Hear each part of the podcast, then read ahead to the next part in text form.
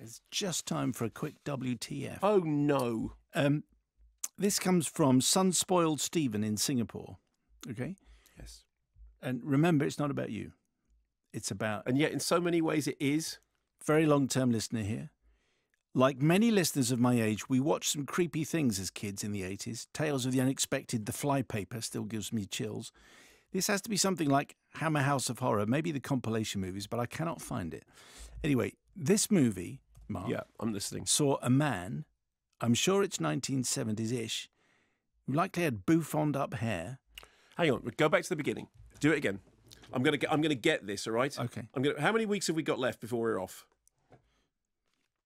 I c- Three or something. Okay. I'm gonna get one of these. I'm gonna get one film in the in the next three weeks. Okay. Go ahead. It's about a man. Yeah. I'm sure it's the 1970s. Okay. Who looks as though he had bouffant hair. Right. wearing bry nylon paisley, living in a posh or stately home, or maybe not, somehow kills, or maybe doesn't, someone who was then buried in the graveyard outside. The man has several pictures on his staircase, of the external view or not. The man started noticing the picture on the stairs changing to show the murdered person's grave being unsettled. The more the pictures changed over the days, the soil opened in said picture until eventually the picture detail detailed the hideous ghoul arising from the grave and so on, till eventually the picture shows the ghoul at the door, and then there's a. Oh, hang on. Have I been- I can't believe that that script Okay, really here we doesn't work. Okay, and then all of a sudden, Avon calling. uh, I've lost my place. Anyway, there's, All of a sudden, there's a ghoul at the door. you can edit that, can't you? Mr. Make it, make Bri- it seamless. Mr. Bry Nylon has a heart attack and keels over down the stairs. I'm fairly sure he dies this way. I'm surprised the static electricity from his shirt on the carpet didn't act as a defib- de- defibrillator. Anyway, this film still puts the willies up me to this day and hoping to source it so I can terrify my teen sons equally.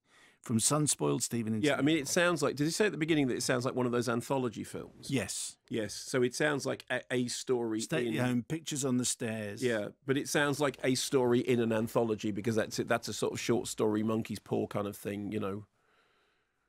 What's the monkey's paw got to do with it? Well, the monkeys because it ends up with the you know the knocking on the you know the monkey's paw. The, s- you've read Dance Macabre. No. Have you never read? Dan- You love I- Stephen King's I writing. don't think I've read Dance Macabre. You've read On Writing by Stephen I King. have read on writing. Right, okay. Twice. Okay, I'm going to get you a. co- You'll love Dance Macabre. It's brilliant, but it talks about the monkey's paw as being one of the key, you know, h- iconic horror stories. I I won't attempt to because I Okay. won't do it justice. But Stephen King does one of these. You know, it's anyway fine. So I don't know what that is. If you've got any idea, It'll be Hammer House of Horror or, or you know, t- and Roy Castle will be in it, yeah, exactly. mayo at bbc.co.uk. And um, maybe you can help, or maybe you just like to express your desire for Simon, the feature. to Paul, come can you back. give me one, just one, just one between now and the end of the program that I can get right? It's Yeah. about a nanny. I can't who remember comes what the back. film is. She floats in on an That's right, yeah. umbrella. It's a girl. She's in her bedroom having a terrible time, and her mum has to get some blokes dressed, you know, like that. And her head spins.